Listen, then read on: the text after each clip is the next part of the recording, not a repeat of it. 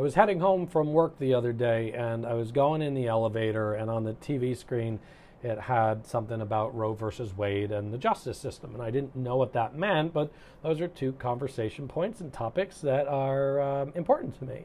So, uh, the moment I got home, I went into the kitchen and I opened up the news on my phone, which I never do because, as many of you know, I'm not really a very big news watcher. I always know what's going on because people tell me, but I try to create before I consume. I try to pick where I put my focus. And of course, in this moment, I chose very clearly to focus on okay, what does this mean? What is this message? And and I got really sad uh, when I read what was going on, and I got sad both for women's rights. I got sad for the foundation of the justice system, and I was like, okay, well, I gotta, I gotta keep moving, and I had to make dinner, and before Lauren got home, and I was uh, took a red pepper out of the fridge. I started cutting it up for the chili I was making, and I nicked my finger. And I literally, if I was a, a, quarter of a second later, I would have chopped it off. And I was like, wow, not only am I sad, I am not present. I am not coherent. I am not here right now. This is clearly compromised. And I just found myself feeling very drained. Uh, right? I was angry. I was sad. I was disappointed. And I was just starting to get cognitively fatigued. And I realized I'm here try in my kitchen and I am trying to control the uncontrollable. I am trying to make this go away by sitting here in the kitchen and I'm like, okay, this is by being angry, I'm to I'm to make this go away, right? And the definition of fixation is trying to control the uncontrollable. And so I was like, okay, what do I need right now? Because this, I am not serving myself or anybody around me or my community. And what I needed was, I was like, I need to get back in the present so I can show up fully in the best way I know how. So I had to pull on the resources that I know how to pull on, and I was like, okay, what am I trying to control that's uncontrollable? And, and, it, and again, I came back to that answer of I'm trying to change reality. I'm trying to make it go away I, by just sitting there ruminating and think, thinking about it, right? And so I'm pushing up against it, pushing up against it, and it's not moving while I'm sitting there in the kitchen cutting red peppers and onions. And so I went, okay, let me pull on the same resource. What can I control? Right? The same you know, quality questions we ask ourselves are direct proportion to the quality of the impact we can make on the world around us, right? And so I go, what can I control? That I want to control, that I it, it would serve me and the people around me if I controlled it. And I went, okay, in the morning I can create content about it's okay to feel what you feel, right? Because that's that's sort of the space that I like to hold. Because I know there's going to be a lot of emotions right now, and maybe there's other things going on in your life too, right?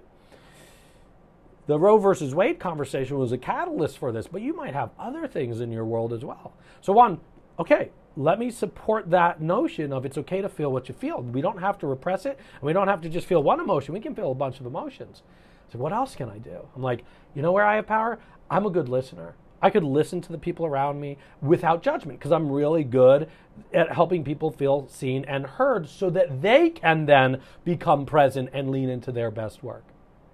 And I said, okay, I really am good at helping people articulate their values. And I can continue to endorse the ability, uh, the, the need and desire and guiding of others on how to articulate your values. So when we do need to advocate, we can have clarity with our words in addition to our actions because that's how, as a species, we got this far. We were able to keep communicating, right? And so, speaking of our values and articulating them well is how we can continue to evolve.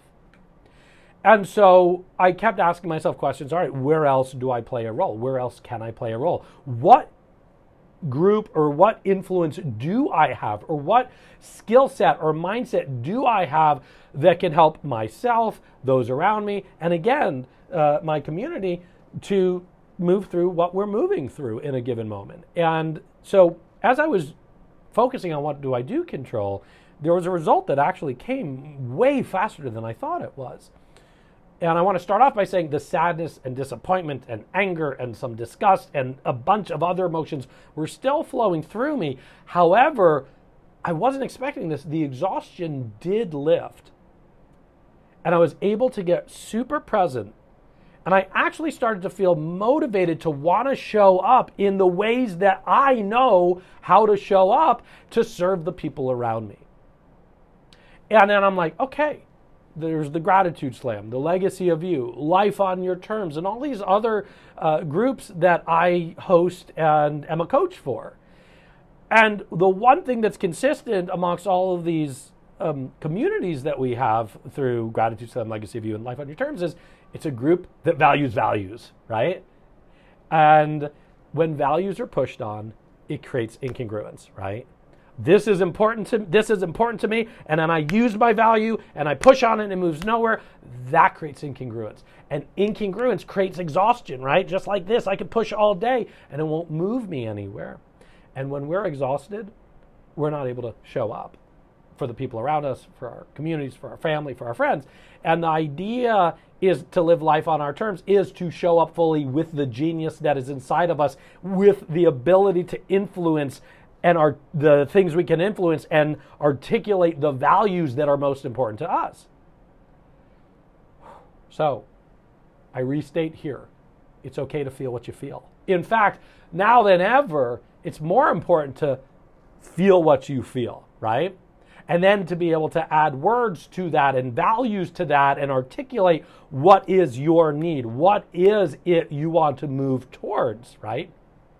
So, in addition to feeling what we feel, I also look to us as a group, meaning anyone listening to this video now, as a group of people, as highly empathetic people at that, as a value driven group of people, to show up in a way that is present and serves others in the best way we know how.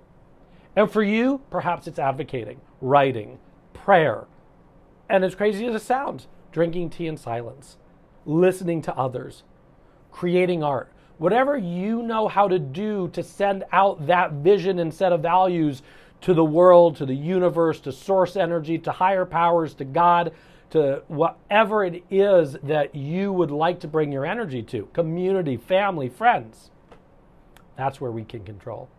We can show up present and we can show up with our geniuses. We can show up with where do we play a role in influence. And it, it's really incredible that the Roe versus Wade just brought so much out of me, right? When values get pushed on, we go, what's important right now? When non negotiables get pushed on, we go, what's the most important thing now? And I think those are the conversations we need to be having. What is a non negotiable to me? What is something important to me? And being able to have those conversations openly. So I hope we all continue to hold space for each other and those around us as our culture and our species continues to evolve. Because as we evolve, there's going to be challenge, there's going to be change, there's going to be adversity.